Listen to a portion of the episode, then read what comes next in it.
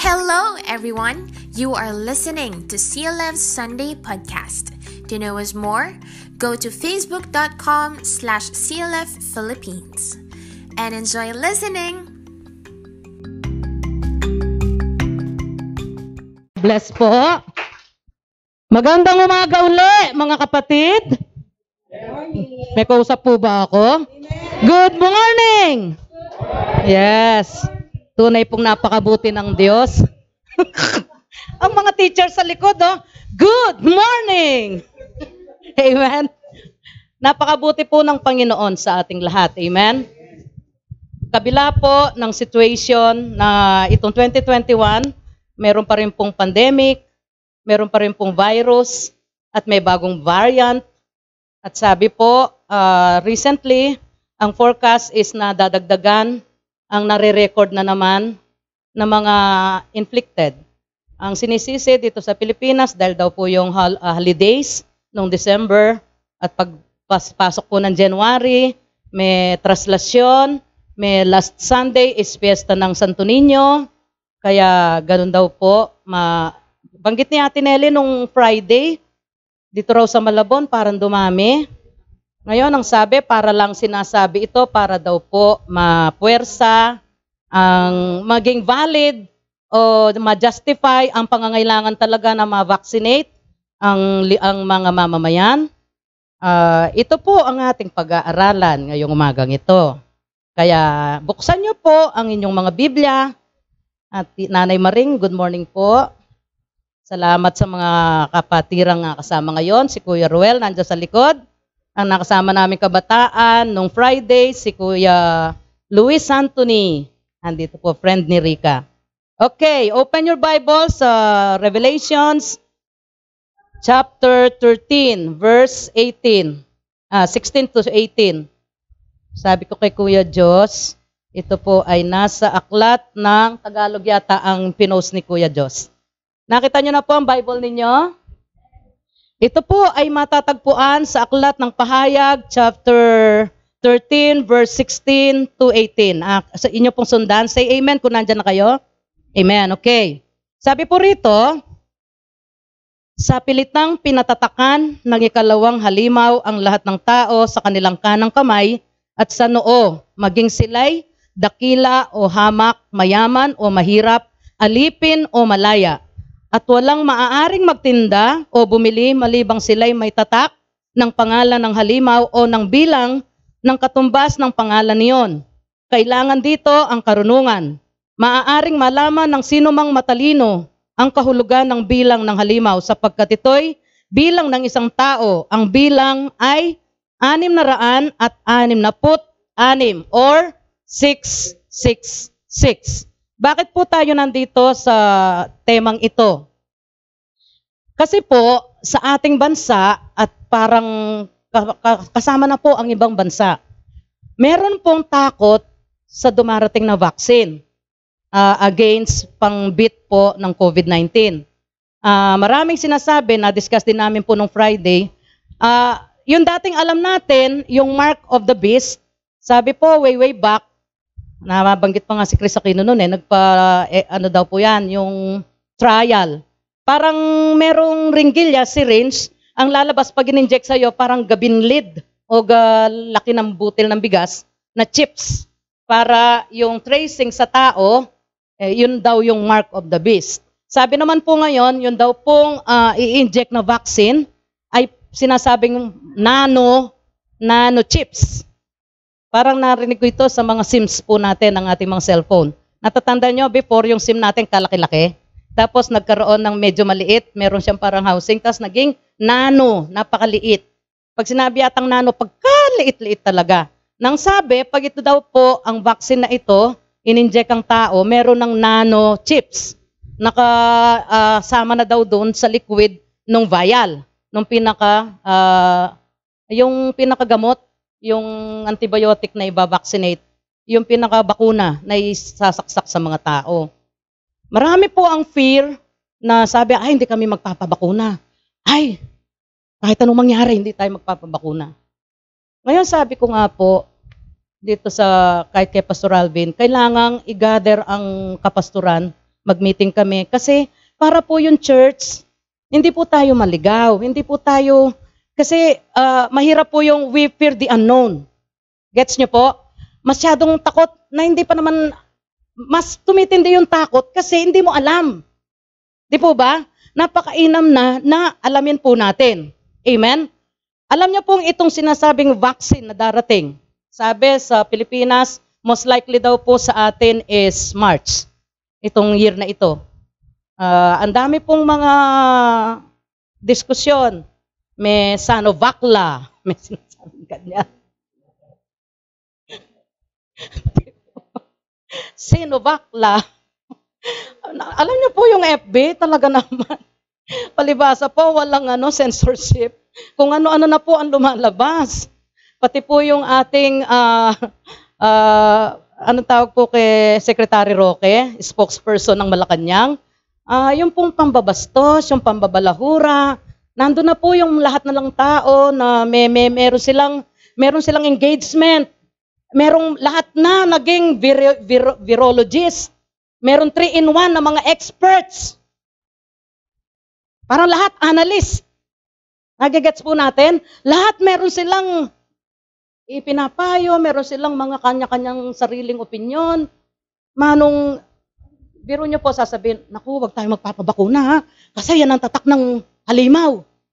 Ito po yung pinag-uusapan natin ngayon. Kaya ako po napunta rito, tinan nyo po sa verse 16. Sa pilitang pinatatakan ng ikalawang halimaw ang lahat ng tao sa kanilang kamay o sa noo, maging sila'y dakila o hamak, mayaman o mahirap, alipin o malaya.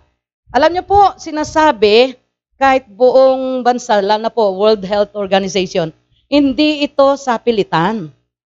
Dito pa lang, di po ba, hindi na akma rito sa may nagsasabi na ito raw po ang magiging tatak na ng halimaw. O ito na raw yung tatak ng 666. Dito sa binasa natin sa verse 16, sa pilitan. Ang gobyerno natin mismo, sabi, merong freedom ang tao kung ayaw nyo, hindi naman ipipilit. Doon pa lang po, di ba? Hindi siya sa pilitan. Eh, hindi talaga ito. Amen? Kaya po yung mga, mga uh, fearmonger, di ba? Nagpapakalat ng takot. Nagpapakalat ng iba-iba na hindi po siya nakabase. Tayo po, lalo sa Pilipinas, uh, do you know na ito pong January, panahon po ng ex-president po na, former president, Fidel Valdez Ramos, tin, pinirmahan niya po ang presidential degree na ang January is Bible month. Dito nga po sa Navotas, pistang Kristiyano pag January. Eh. Dito sa C4, nare-recall nyo? Nagkaroon lang ng pandemic eh. Kailangan po nating maging malalim sa salita ng Diyos. Hindi po tayo yung kung ano yung uh, bulong-bulungan. Oh, yan na daw yung tatak ng alimaw. Hindi po eh. Kasi dito sa binasa natin, chapter 13 ng Revelation, verse 16, sa pilitan. Pero ang gobyerno natin sinasabi, kung ayaw, pwede namang hindi. Pero para may panakot na, pero hahanapan ka daw. Kung ikaw ay lalabas ng bansa, yung certificate na ikaw nga ay nabakunahan. Kung wala, parang ganun eh. Pero dito po, ang sinasabi sa pilitan, great and small, free and slaves, yung banded, yung mga band at saka yung freed people, yung malaya at saka ang alipin. Mga uh, aral na tao, sabi niya, mahirap o mayaman, alipin o malaya. Di ba sabi, dakila o hamak, sa pilitan yung paglalagay ng tatak. Alam niyo po kung bakit sabi rito, itatatak yung, yung number. It is the number of man. Ang number po ni God is God, uh, number of Jesus, Pastor. Number 7 and number 3. Number of God is 3. Yung perfection po is 7. Number 7. Pag sinabi pong number 6, it is the number of man. Wala po ito. Sabi niya kasi rito, kailangan dito ang karunungan. Maaring malaman ng sino mang matatalino o matalino ang kahulugan ng bilang ng alimang, alimaw sapagkat ito'y bilang ng isang tao. Sa atin pong pinag-uusapan, dito sa chapter na ito ng 13, tinan niyo po sa verse 1. Pagkatapos ay nakita kong umahon sa dagat ang isang halimaw na may pitong ulo at sampung sungay May korona ang bawat sungay nito at sa bawat ulo ay nakasulat ang mga pangalang lumapalapastangan sa Diyos. Kung ang Panginoong Diyos na makapangyarihan sa lahat ay merong uh, kinikilala po tayong Triune God. Pag sinabing Triune God, tatlong persona ng Diyos. Ito pong Antikristo, ito pong kingdom ni Satanas, meron din pong Trinity. Tingnan niyo po rito. Sabi po riyan, the dragon, yung dragon, the beast, and the false prophet. Yan po yung tatlong persona ng demonyo. Amen? Ito po yung sa darating ng mga panahon, tayo po ay binibilinan, inaatasan. Kung dito lang sa ating uh, kaharian dito sa sosyedad po natin bilang tao, may umiral sa lipunan natin na ang batas ay ipinairal sa Pilipinas na kailangan na ang bawat taon sa unang buwan ipagdiriwang ang Bible Month. Ano po yon? Kailangan po nating siya sa atin ang ating mga puso kung gaano tayo kaalam sa ating mga Biblia. Amen? Kailangan po natin, di ba sabi nga po niya, sa nung Friday sabi namin, Joshua chapter 1 verse 8, huwag mong kaliligtaang basahin ang aklat ng kautusan. Bulay-bulayin mo yon gabi at araw upang matupad mo ang lahat ng nakasaad doon. Sa gayon, giginhawa ka at magtatagumpay sa iyong buhay. Ito po yung salita ng Diyos. This is it. Ito po yung Bible. Kaya para po ma, ma, ma, maiwasan natin yung mga unnecessary fear. At tayo po bilang mga mananampalataya, dapat po sa ating awitin kanina, dapat po tayo nga ang beacon of light of God. Ito pong pa-deteriorate na lipunan natin. Tayo po ang dapat na nagliliwanag sa mga taong Tingnan niyo po, yung takot. May, may kinukwento si Ate Nelly, yung bayaw niya po, pinag-pray sa prayer warrior. Alam niyo po, once na sabi ng anak ko, pag tinubuan ng isang tao, madadali talaga ang buhay. Eh, yung kamag-anak ni Pastor Ferdy, inalapit po kay doktora nung nakaraang week, nandun sa Jose Bilingad sa Pampanga. Hindi naman daw po COVID ang kanyang sakit, tinubuan yung tao. Eh may namatay po na frontliner, medical uh, staff po doon sa ICU. Yung anak ko po nasa OPD. Tumawag po si Pastor Ferdy na pakialalayan yung kanyang mga pamangkin kasi hindi nila makita yung tatay nasa ICU. I-intubate daw. Eh, nakikiusap dahil hindi naman talaga uh, COVID ang sakit, uh, baga. Kasi po sa paninigarilyo yata parang related doon sinabi ni Ate Nelly, lung center na dala. Eh yun po kasi Pampanga, dinala doon sa district hospital sa San Fernando City. Alam niyo po, ilang araw lang namatay. Tapos dineclare na COVID. Pero sinabi po doon sa pinanggalingang ospital, hindi talaga siya COVID, kundi sa baga ang sakit. Ang hirap di po ba? Kaya ito pong panahon natin, tayo po na mga mananampalataya, tayo po ay tunay na magpakatibay, magpakatatag sa ating mga pinangahawakan. I am disturbed doon sa sinabi ni Ate Ningning, I am praying in my spirit. Diyan sa BIR na yan. Tapos meron kang kinas out na 4K. I am praying in my heart na sana yan ay talagang legit. Yan ay talagang wag, wag tayong pumatol doon sa mga practices nila na mali. Tayo ang patuloy na maging light of this world talagang nadidiliman na ang sistemang ito. Amen? Itong lipunan ito ay padilim ng padilim. Sabi ng uh, parte ng ka- ka- kasulatan, mula sa pusikit na kadiliman, hinango tayo ng Diyos. Amen? At dinala sa sa kanyang walang hanggang kaliwanagan. Tayo ay naging anak ng liwanag dahil sa pamamagitan ng kamatayan ng Panginoong Yesus dito sa krus na ito. Amen? Bilang mga mananampalataya ng Diyos, hindi tayo ang cause. Hindi tayo ang purveyor ng mga fake news. Amen? Laganap ngayon ng fake news. Tayo babatay dito sa final arbiter. It is the Word of God. Amen? Ito po yung final arbiter. Amen? Hindi po yung sasabihin ng tao. Kahit sinabi ng mga doktor, wala na po. Kung totoo po ang sinasabi ng doktor, Mary Johnston Hospital, 32 years ago, yung only son ko, walang pag-asa, mamamatay ang bata. Nag-birthday po nung nakaraan yung anak ko, 32 na nga po. Sinabi, mamamatay. Nasa NICU, neonatal ICU. Yung kinukwento ko po, pulis kong anak. Eh, nag-birthday na po siya ng 32 years. Samantalang sinabi po ng sampung residente, tsahin ko po ang senior consultant ng uh, PEDYA. Diyan sa, kilala pa ni Doktora Nazal, yung aking tsahin. Diyan sa Mary Johnston. Sabi niya, Willie, baby, bata pa naman kayo. Pwede pa kayo mag-anak. Walang pag-asang mabuhay ang bata. Eh, buhay na buhay po ang anak ko ngayon. Ang final say is si Lord. Amen? Siya ang nagbibigay ng buhay. Siya ang kukuha ng buhay. Matindi ang aral ng mga doktor. Alam ko yan. Hanggang ngayon, hindi na tatapos pa anak ko eh. 16 years nang nag-aaral eh. Gagraduate next year ng kanyang residential, ah, residential, residency, yung kanyang uh, specialization. Tapos another daw, fellow, diplomate.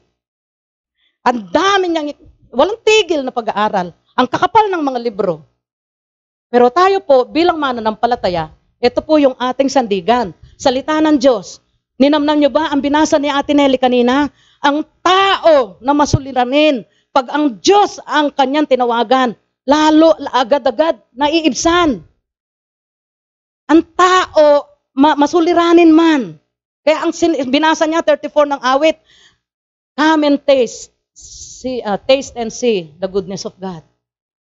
Diba? Lasapin natin, namnamin natin, tingnan natin at masdaan ang kabutihan ng Diyos. Amen?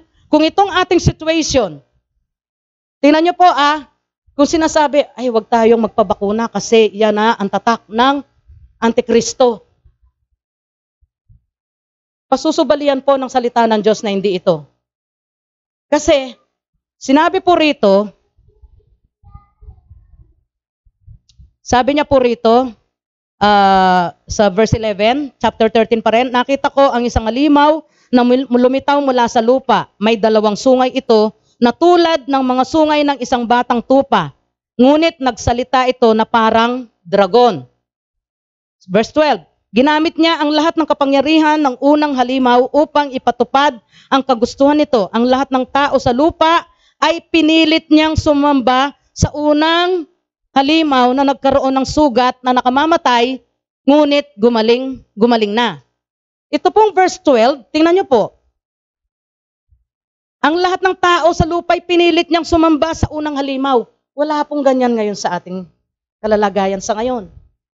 Kaya malayo po na itong vaccination ay ito yung sinasabi na, naku, baka yan na yung ano, tatak ng halimaw. Kasi walang sapilitan sa atin, walang pamimilit. Tingnan niyo po, uh, verse 12. Ginamit niya ang lahat ng kapangyarihan ng unang halimaw upang ipatupad ang kagustuhan nito. Ang lahat ng tao sa lupa ay pinilit niyang sumamba sa unang halimaw. Walang sapilitan dito ngayon sa atin. Malaya pa rin po tayong sumasamba at nagpupuri. Amen? Ano po ang dinadala o binibigay na no, wisdom sa atin? Habang tayo po ay may kalayaang sumamba, patuloy po nating paglingkuran ng Diyos. Last Sunday na tayo ko, keep the Sabbath holy. Darating kasi yung panahon, gustuhin man natin na magtipon upang sumambang katulad nito. Hindi na talaga po pwede dahil haharangin, ipagbabawal. Ito nga yon magaganap ito. Sa pilitang pinilit ang mga tao sa lupa na sumamba sa unang halimaw. Yun po yun eh. Pero siyempre po, di mga Bible scholar, wala na marahil tayo dito noon. Di ba, Pastor? Ito po, ay, si Pastor Naimsan. Ay, Di po ba? Ito po sinasabi rito, sa eksenang ito, kung tutusin po, the tribulation saints ang pinag-uusapan dito. Amen? Meron po kasi itong mga panahong ito, marami pong mga propesiya. Pero meron din pong bilin ng Biblia. Pag ang mga propeta ng Diyos ay nagsasalita, tiyakin nating makikinig po tayo. Amen? Siyempre po, may mga nakatataas tayong mga opisyalis ng ating kongregasyon na magsasabi kung legit itong propetang ito. Amen? Kasi meron pong mga false prophet nga. Amen? Merong mga Tawag po nila dalawa singko. Ano ibig sabihin nun? Mamera. Nakitang ganito, merong Kagaya po nung the other day, 'di ba, nag ah, naglindol sa Davao the other night, 7.1. Buti na lang po in the middle of the karagatan ng sea, 450 kilometers down the sea bed.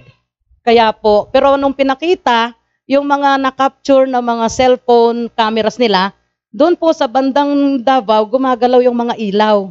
The street post, gumagalaw pa rin po. Ano po kaya kung tumama sa kalupaan? 7.1. Gabi pa po. Mga around 8 o'clock ng gabi. The other night po yan, I think it's Thursday night. Davao. Tapos po ang sabi, may naghula, manguhula. 'Di ba pag January or bago maghiwalay ang taon, maraming mga soothsayers. Yung mga nagfo-forecast. Ito ang mangyayari ngayon. Ah, most likely, mabubuntis si ganito, si ganyan. Si Mocha ba yun? si Pastora. Di ba? Ganon. Yung mga, di ba, pag, ah, pag lalabas po, buti na, ah, sumangal, sabi, sumalangit na si Ma- Madam Auring, sumakabilang buhay na. Di ba, pag ganito pong mga panahon, ng pasok ng January, maraming mga talk shows, di ba, showbiz talk shows, ini-interview, mga morning program, unang hirit, yung ganan, di ba, yung mga panahong yan. Ang ini-invite nila yung mga uh, feng shui experts, yung mga manguhula, ano po ang prediction nyo sa taong ito? Di ba? Ah, ganito, ganito, ganyan. Eh meron po na nag-forecast daw na talagang very specific lilindol sa Davao. Siyempre po sisikat ngayon yan. Pero kung babalikan niyo po ang Biblia, lahat naman yan nakatala. nakatala. Amen? Lahat po yan nakatala. Amen! Alam niyo po bang pati yung ah, trade, World Trade Center sa New York, nasa Biblia po yan? Na-decipher po yan. Yung mga coded messages dito sa ating binasa. Tingnan niyo po sa chapter 13 verse 18 ha. Sabi po rito, kailangan dito ang karunungan. Maaaring malaman ng sino mang matalino ang kahulugan ng bilang ng halimaw sapagkat ito'y bilang ng isang tao. Ang bilang ay anim na raan at anim na put anim. Kumbaga po, mako-codify. Pag sinabing codify, coded na messages po yan. Pero sabi po rito, sapagkat ito'y bilang ng isang tao.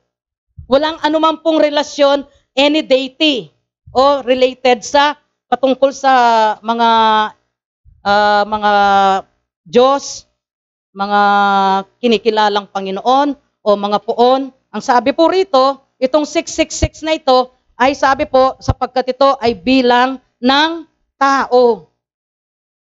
Pero coded number, kailangan daw po ng talino. Amen? Lahat po ng kaganapan sa mundong ibabaw, ito po ay nakatala sa aklat ng Biblia. Even the future na kaming mga panahon. Alam niyo po, ang sumulat ng pahayag ay si ah, Apostol Juan, yung humihilig sa dibdib ng Panginoong Yesus. Ang tawag po sa English is John the Beloved. Siya po ang pinakahuli sa mga apostoles ng Panginoon na namatay. Siya lang din po ang apostol ng Panginoong Yesus na hindi pinatay sa pamamagitan ng murderous act. Yung hindi siya minurder. Siya po ay namatay sa natural death. Pero alam niyo po bang ipinrito siya sa kawa ng kumukulong mantika? Dahil siya po ay apostol nga ng Panginoong Yesus. Nung hindi po siya namatay, nang ilublob siya sa kawang may kumukulong mantika, alam ko pong kalooban at kapangyarihan ng Diyos bakit hindi siya namatay kahit siya po ay nilublob sa kumukulong mantika. Bakit po? Isusulat niya pa kasi ang pinakahuling book of the Bible. It is the book of Revelations. Alam niyo po bakit hindi siya namatay? Nung hindi siya namatay, sa lublob ko, hindi kaya siya nagkaroon ng third degree burn? Maaaring siya ay kapitan ng sepsis. Yung bang gangrene. Kasi may, ma, ma, ma, mag- mai-infeksyon yung kanyang mga sugat. Hindi pa rin siya talaga namatay kahit pinrito siya sa kawa. Nung siya po ay hindi pa namamatay, inilagay po siya sa isla ng Patmos bilang isang exile. Bilang ang tawag nila, tapon. Pata- tinapon po siya sa isang isla na secluded na isang, nung tiningnan ko po ang mapa, napakaliit po nung isla, parang kabaha pareho nung Solomon's Island. Alam niyo po yung mga isla doon sa Fiji? Mga tuldok-tuldok lang sa mapa. Nung tiniknan ko po yung lugar ng Patmos, tapos alam niyo po, dito sa kanyang revelation na tinanggap sa Panginoon, nakikita niya at natatanaw niya ang, ang Rome. Ang sabi po, the proud Rome. Dito po sa ating binabasa, kung ating lalalimin, ang sinasabi po rito patungkol sa kapaimbabawan ng mga tao during his time, nung i-reveal ng Diyos sa kanya ito, ngayon po sa panahon natin, na ano na po tayo, millennial year, ano, ang tawag nyo sa inyo? Millennials. Millennials. Gen Z. Ano yun? Generation Zoros? Ano ibig sabihin ng Gen Z sa inyo? Basta kami, baby bloomer kami. Di ba? Baby bloomer kami. Yun. Kami po yun. Kami po ay mga anak ng 1960s. Pataas.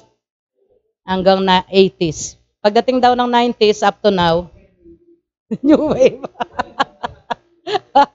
Kami po, ano, mga jerk. Jerk. Twist. Pwede po ba?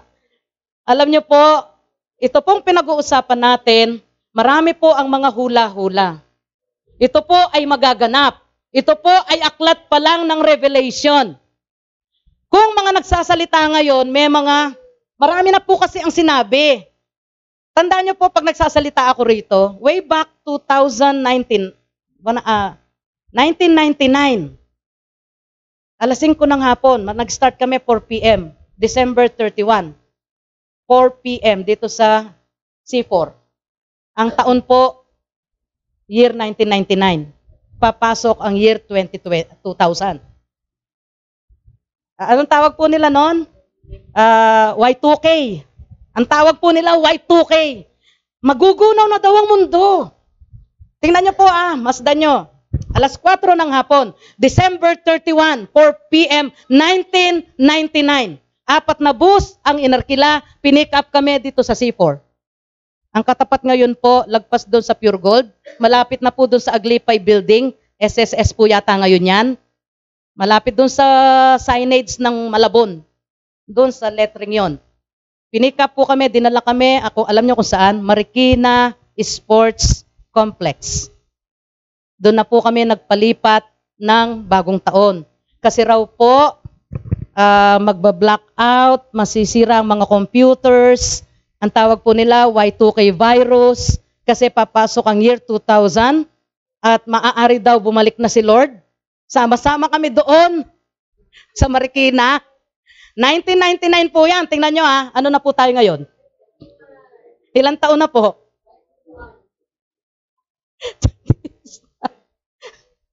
Andito pa rin po ako. Andito pa rin po ako. Di ba? Ang sabi po, nagdala kami ng pagkain namin, Pastor. Nagdala po kami ng aming mga bitbitin. Kasi baka raw po sakali dumating ang Lord, marapture na kami. Salamat sa Lord, napakabuti ng Diyos.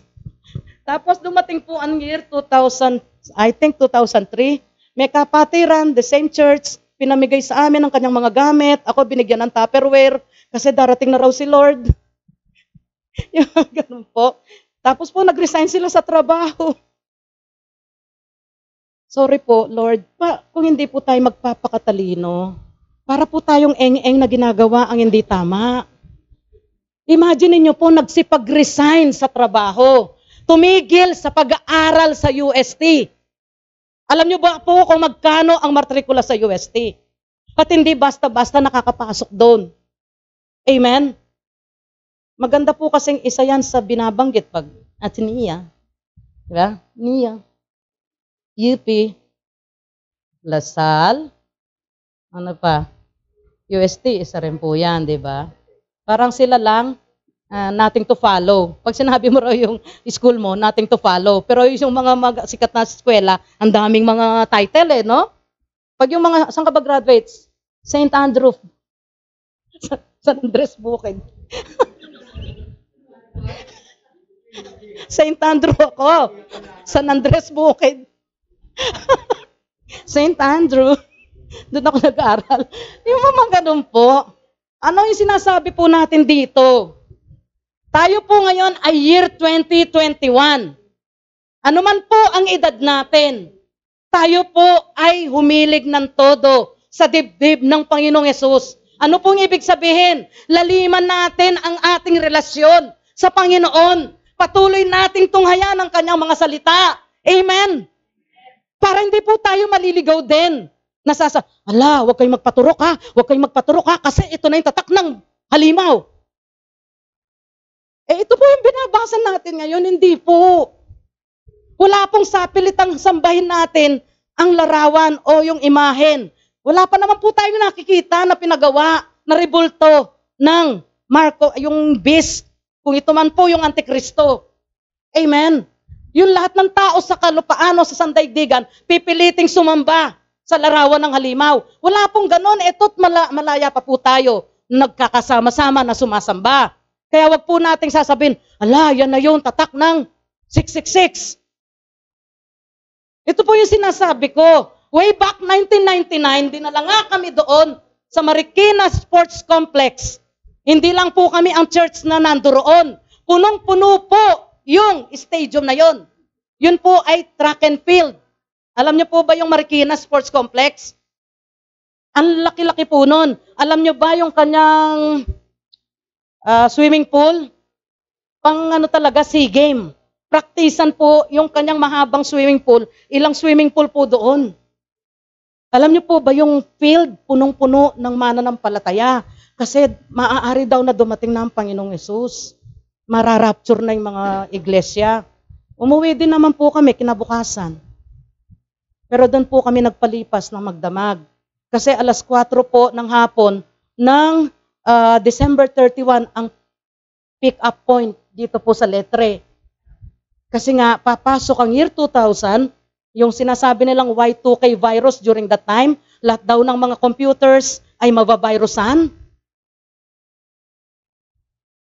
Alam niyo po ba yung last March 11, 2011, nung Magnify 9, Intensity 9 sa Japan, Lumindol, nakasulat din po sa Bible. Nakatala po yan sa Biblia. Fukushima, yung po kanilang ano, nu- nuclear power plant, sumabog po yun. Sinabi po sa mga kapatiran, CLF, Church of the Living Faith dito sa may Batangas, alam niyo po bang isang probinsya halos na bura sa mapa? Balikan niyo po yung istoryang yan. Lahat ng mga big events, pero bakit nandito pa rin tayo? Pag may nangyayari, binomba, sabi, ah, eroplano, pinabagsak, yung Twin Tower doon sa New York, di ba? 911, 911, di po ba? Pagdating ng 2011, March 11, yun naman pong lindol na intensity 9 doon sa Japan. Yung lahat po ng events na ito, nakatala maging dito po sa kasulatan ng aklat ng Biblia. Tayo po bilang mananampalataya, magpakatalino po tayo. Amen? Tingnan niyo po yung binasa natin sa verse 13 verse verse 11 pala. At nakita ko ang isang halimaw na lumitaw sa lupa. May dalawang sungay. Ito na tulad ng mga sungay ng isang batang tupa, ngunit nagsalita ito na parang dragon. Alam niyo po, may deception. Sabi, meron siyang dalawang sungay na tulad ng sungay ng isang batang tupa. May sungay siya na katulad ng sungay ng batang tupa. May deception. Akala mo, very, very subtle, very humble, very ma- ma- maamo. Pero sabi po sa kusunod, ngunit nagsalit, nagsalita ito na parang dragon. Nakita niyo po yung deception? Ito yung halimaw. Ito yung antikristo. Ito po yung sinasabi. Kaya tayo po, hindi tayo dapat magpalinlang. Amen? Ang sabi po sa aklat ng Mateo, ma- ah, ah, mabuhay daw tayo, magpakumbaba tayo katulad ng kalapati, pero magpakatalino tayo katulad ng serpiente. Bakit tayo in- binibili na ng Panginoong Yesus ng ganun? Magpakatalino tayo katulad ng serpiente. Hindi po pagiging sa negative side na napaka-cunning, napaka-scheming, napaka-scammer talaga siya eh. Na-scam niya si Eva eh. Di po ba? Ng serpent. Sinasabi lang po, magpakatalino tayo tulad ng serpiente, subalit magpakaamo tayo tulad ng kalapati. Paano po yun? Huwag tayong re-rely kung ano yung sinabi. Di ba kahit po sa Berean Church, during the time of Apostle Paul, pag siya ay nagpipreach sa Book of Acts, ang mga Berean brethren, titingnan nila talaga Biblia nila kung yung sinasabi ni Paul, ni Pablo, ay nandun sa kanilang Biblia, katulad ko ngayon. Kung lahat na sinasabi ko, tingnan nyo po mga Biblia nyo kung ang aking kinokot, nandyan nga sa Biblia nyo. Mamaya po, ako kasi nung igle, ah, iglesia, saksi ako ni Jehovah, may sarili kaming Bible. During the time na ako'y kaanib doon. Ang kilala ko lang talaga, amang Jehovah, walang, wala akong kilalang Diyos, Espiritu, Diyos, anak. Walang ganon. Ang turo kasi sa amin, si Adan, kapantay lang niya si Jesus. Nauna lang si Adan, nasa hardin ng Eden. Pangalawa, dumating si Jesus, pangalawang Adan. Wala pong sinasabing anak ng Diyos. Yun ang teaching sa amin kasi nga, saksi kami ni Amang Ehova. Eh may sarili kaming Bible. Mamaya, yung saksi kong Bible ang dala ko. At nagkukukot ako rito. Dapat po, seryoso din kayo sa mga Biblia ninyo. Amen? Hindi lang dahil ngayong panahong ito, bawat taon, sa January ng bawat taon, presidential decree. Ano po yan? Batas ng Pilipinas that every January is to be celebrated as Bible Month. Amen? Tayo bilang iglesia, ang Biblia natin, pakamahalin po natin. Amen? Nakalagay po sa pahayag din. Sabi niya, kinain ko, mapait sa sikmura ko. Pero nung nandun na po, nalasahan niya, mapait. Pagdating sa sikmura, parang pulot pukyutan. Anong ibig sabihin? Ang salita ng Diyos, nire-rebuke tayo.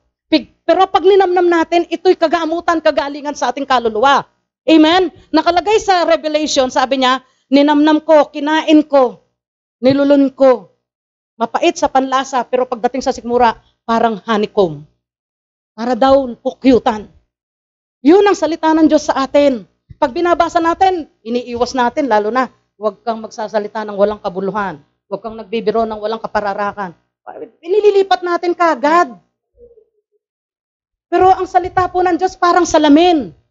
Para po siyang tubig na inuhugasan tayo. Parang salamin, nasasalamin natin kung ano ang pagkatao natin. Pag ginalaw natin ng Holy Spirit, lilinisin talaga niya tayo at babaguhin niya tayo. Amen? Ganyan natin dapat itrato ang ating mga Biblia, ang salita ng Diyos. Amen? Ito pong pinag-aaralan natin ngayong umagang ito. Huwag tayo makikinig, ala, ikaw ba magpapabakuna? Sabi ko kaya Tinelli, magtatanong ako sa anak ko. Siyempre po, siya ah, nag-aaral ng medisina. Siyempre alam po nila yan. Nasa residency na po siya. Ah, ako po hindi naman umalma nung ilang taon na niya po kaming ini-injection, ini-injectionan mag-asawa ng flu virus. Flu vaccine pala. Ilang taon na po niya kaming sinasaksakan. Pag uuwi yan, may dala-dala na maliit na parang cooler, nandun yung vial. Ah, sasabihin niya, May, sasaksak na po sa inyo ni Papa yung ano nyo, flu vaccine. Once a year po yan, sinasaksakan kami. Kahit naman po itong, di ba, hindi naman po lahat ng bakuna masama. Lahat po ng apat kong anak, dinadala ko sa center. Ah, born free. Pag sinabing born free, pinanganak sa center. Mga anak ko po, ganun. Pati yung vaccination, apat ang anak ko, puro po, bagamat yung tsahin ko nga na pediatrician, kaibigan ni Vicencio dito sa Jose, San Jose dito sa may Nabotas, yung Vicencio pediatrician yan, kaibigan ng aking tsahin. Pero lagi niya ako sinesermonan. Kahit kamag-anak namin, napapahiya ako. Itong kamag-anak kong ito, libre na nga, ayaw pandalin sa tamang oras yung mga anak. Eh, sinesermonan ka, tapos kinakapampangan pa ako, hindi na ako nagpupunta. Pumipila na lang ako sa center. Lahat po ng anak ko na vaccinate po. 'Di ba? Nagkaroon lang ng takot ang tao because of the deng vaxia. kasi talagang nagamit siya sa maling kapamaraanan dahil election period during that time. At ang totoo, wala pa siyang third uh, uh, clinical trial. Hindi pa po tapos ang kanyang clinical trial. Ito pong vaccination ng COVID, ang sabi, masyado ding niras. Ras daw din po ito. Tayo po bilang mga anak ng Diyos, humingi tayo ng talino sa Diyos. Amen? Pero wag nating ikakabit na sasabihin kaagad, generalization, ano uh, generalization natin pang uh, pagsasalita. Ay, yan na yung ano, tatak ng halimaw. Wag pong ganon. Kasi yung lahat ng uh, mga signs, nung panahong ang tatak ng halimaw ay itatatak na sa mga tao at ang totoo po nun, tribulation saints po yun. Amen? Baka sabihin nyo, eh pastora, al- al- alimbawa po kung ipaintulot ng Lord, daanan natin yung first phase. At nandun po yung pagtatatak na nga. Sabi po rito sa binasa natin, sa mga hindi nakasulat ang pangalan sa aklat ng buhay, yun ang tumanggap sa tatak ng halimaw. Tingnan niyo po yung binabasa natin, chapter 13. Tingnan niyo po ah. Sa verse 14, tingnan niyo po ah. Nalinlang niya ang lahat ng tao sa lupa sa pamamagitan ng kababalaghang kanyang ginawa sa harapan ng unang halimaw. Nahikayat niya ang mga taong gumawa ng isang larawan ng unang halimaw na nasugatan ng tabak ngunit nabuhay. Ipinahintulot din sa kanya na bigyan niya ng hininga ang larawan ng unang halimaw kaya't nakapagsalita ang larawan at ipinapatay nito ang lahat ng ayaw sumamba sa kanya sa pilitang pinatatakan ang ikal, ng ikalawang halimaw ang lahat ng tao. Pero dito po, I, I think din sa bandang mas unahan, lahat ng walang tat, uh, pangalang nakastala sa aklat ng buhay, sila ang tumanggap ng tatak ng halimaw. Pero yung mga may tatak ni Jesus, sila po ay mas ini- inibig na sila ay mapuksa ang buhay. Sila po ang tinatawag na tribulation saints mas minabuti nila kesa i-deny si Kristo o tanggapin ang tatak ng halimaw, pinapugot na lang nila ang kanilang mga ulo. Ang tawag po riyan ay mga tribulation saints. Nandito po tayo sa chapter 13 ng Revelations. Hanggang sa oras pong ito, tayo po ay malayang nakakasamba at nakaka-congregate. Uh, Wala rin pong nagpipilit sa atin na nalin lang niya ang maraming tao para magpagawa ng malaking-malaking revolto, pareho siguro nung panahon ni Haring Nebuchadnezzar. Tandaan nyo sa Daniel chapter 3 na yung malaking 90 feet na golden image ni King Nebuchadnezzar na lahat ay inatasang sumamba. Maliit o ma- ma- malaking mga kilalang tao sa lipunan, mahirap o mayaman, dakila o mga alipin, yung mga freed at saka mga mga mga aliping tao o hindi malaya, tayo po ay inaatasan na magpakalalim sa ating relasyon sa ating Diyos.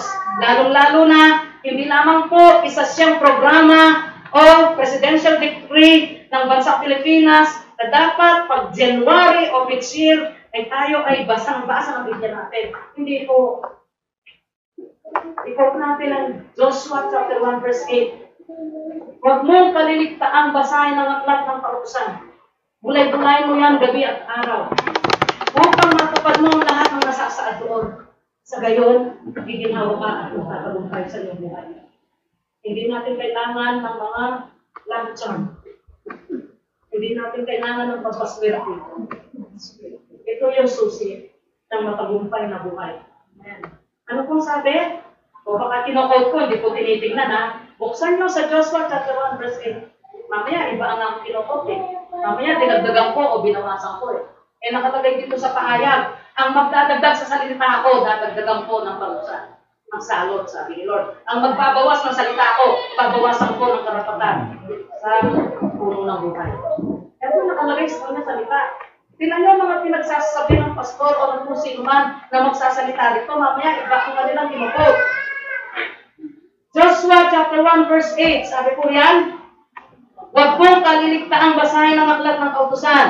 Pagulay-gulayan mo yon gabi at araw upang matupad mo lahat ng nasasaad doon. Sa ganoon, magiging masagana at matagumpay ang iyong pamumuhay.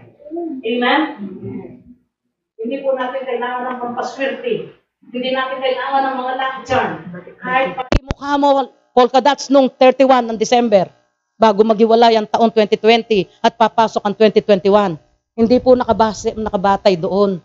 Tayo po ay inatasan na bulay-bulayin natin gabi at araw at huwag nating ihihiwalay sa mga buhay natin ang aklat ng kautusan. Ito po yun. Where are your Bibles? Sino ang may sarili pang Biblia? O asa na lang sa church, sa nabotas kasi may mga Bible naman sa bawat upuan. Sino ang may sariling Biblia pa sa bahay? Binabasa niyo po ba yan? Cellphone, okay lang din naman. Sige, ang inyong e-Bibles. Kahit naka gitna kayo ng traffic, nakabusal kayo sa traffic, buklatin nyo yung mga smartphones. Amen? Mababasa nyo ang salita ng Diyos. Ito po yung sinasabi rito. Wala tayong makikitang sinyales na ito nga yung tatak ng halimaw. Kaya wag po tayong magpapakalat ng fear. Amen? Mamaya tayo pa po ang nag, nag-instigate. Tayo po ang purveyor ng maling mga hindi totoong balita.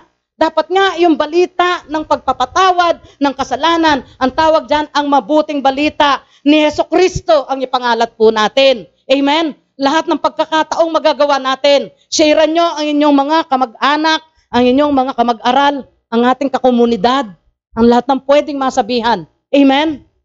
Amen? Salamat po sa Panginoon. Hanggang sa oras na ito, malaya po tayo. Pero alam niyo po bang ang orasan ng Diyos hindi humihinto? Kung nasaan po ang ang tawag natin, ang kamay ng orasan ng Diyos, madalas naririnig ko po sa mga Bible scholars o mga sikat na mga pastor, nandun na daw po sa dapit hapon ang orasan ng Panginoon. At yan daw po ay hindi huminto, pastor. Kahit may sinasabi sa canon law ng Katolisismo, the dark years, 5 years, 500 years daw po yun, na between New Test Old Testament and the New Testament. Nakalagay po yung sabi ng canon law, meron daw pong dark years, 500 years daw po na tahimik. Pero yun daw pong orasan ng Diyos hindi huminto. Dire-diretso. Dire-diretso po ang orasan ng Diyos. Hindi po yan katulad ng orasan natin. Katulad niyan. Kung saan na po ang Panginoon. Pero itong oras na ito, sa ating lipunan sa buong daigdig, it is the dispensation pa rin po ng grasya ng Diyos. Dispensation of grace. Nasa dispensation po tayo ng grace.